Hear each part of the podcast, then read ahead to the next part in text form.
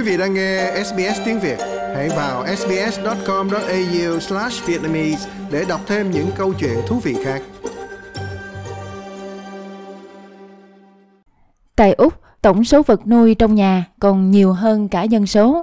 Số liệu năm 2021 của Tổ chức Thuốc Thú Y Úc cho thấy có hơn 30 triệu thú cưng trên cả nước và Úc được xếp hạng là một trong những quốc gia sở hữu thú cưng nhiều nhất trên thế giới. Đại dịch đã chứng kiến tỷ lệ sở hữu thú cưng tăng 8% trong vòng 2 năm, từ 61% vào năm 2019 lên 69% vào năm 2021. Đồng thời, mối quan tâm đến tên của thú cưng cũng gia tăng. Tổ chức bảo vệ động vật The Lost Dogs Home gần đây đã công bố danh sách tên thú cưng phổ biến nhất trong năm 2022. Susanna Stelevsky từ tổ chức từ thiện nêu trên đã giải thích cách lập danh sách. Những tên thú cưng phổ biến của năm nay được lấy từ hồ sơ nhận nuôi của gia đình. Mỗi khi ai đó nhận nuôi thú cưng, chúng tôi sẽ ghi lại tên mà chúng được đặt. Chúng tôi tổng hợp danh sách vào cuối mỗi năm và xem các lựa chọn tên cho thú cưng. Bà Talevsky cho biết có sự khác nhau trong việc chọn tên cho chó và mèo.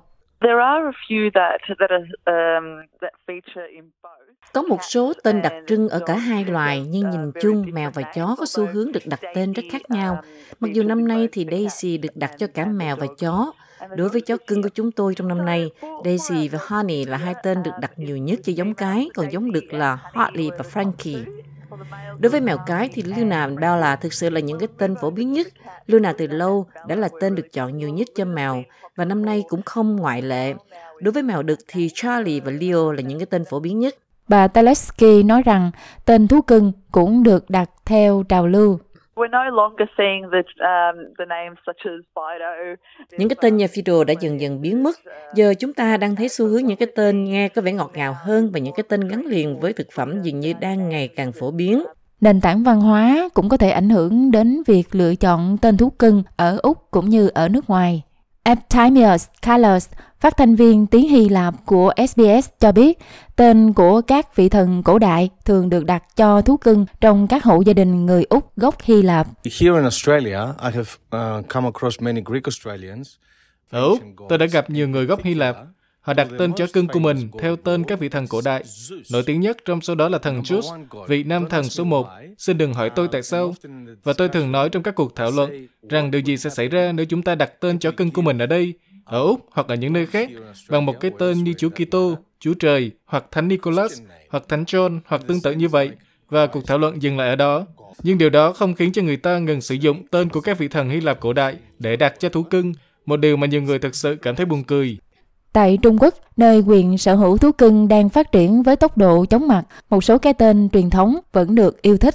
Nhà báo Seth Kwan từ ban tin tức tiếng Mandarin của SBS giải thích. We heard a lot of dog called Lucky. Chúng ta từng nghe nhắc đến nhiều chú chó có tên là Lucky, có nghĩa là may mắn sẽ đến, bởi vì theo truyền thống chúng tôi quan niệm rằng Loài chó gắn liền với hoàng gia là biểu tượng của hoàng gia và chúng tôi đánh giá cao đặc điểm này. Vì vậy, nếu một con chó đi đến chỗ của bạn, có nghĩa là nó sẽ canh giữ, sẽ đứng đó bảo vệ bạn và mang lại may mắn cho bạn.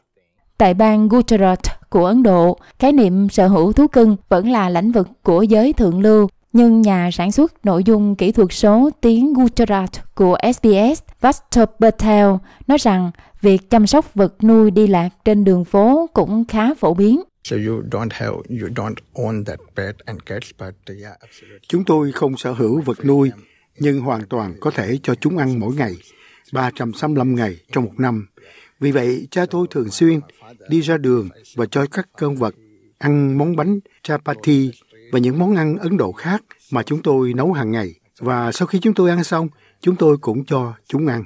Bà Talevsky nói rằng trước khi quyết định đặt tên cho thú cưng của mình, mọi người cần bảo đảm đã sẵn sàng cho trách nhiệm liên quan đến quyền sở hữu vật nuôi.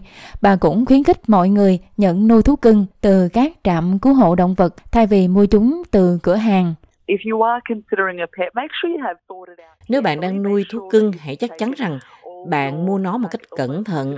Hãy bảo đảm rằng bạn đã cân nhắc kỹ việc có thể chăm sóc chúng lâu dài, có thể chi trả cho bác sĩ thú y và hóa đơn thức ăn liên tục. Hãy nhớ rằng sở hữu thú cưng thực sự là một cam kết từ 15 đến 20 năm. Vì vậy, nếu bạn suy nghĩ thấu đáo, chúng tôi có rất nhiều động vật cần một mái ấm. Bà Talevsky cũng nói thêm rằng mọi người chỉ nên đặt cho thú cưng của họ bằng cái tên mà họ có thể cảm thấy thoải mái khi gọi chúng ở nơi công cộng. Like, share, comment. Hãy đồng hành cùng SBS tiếng Việt trên Facebook.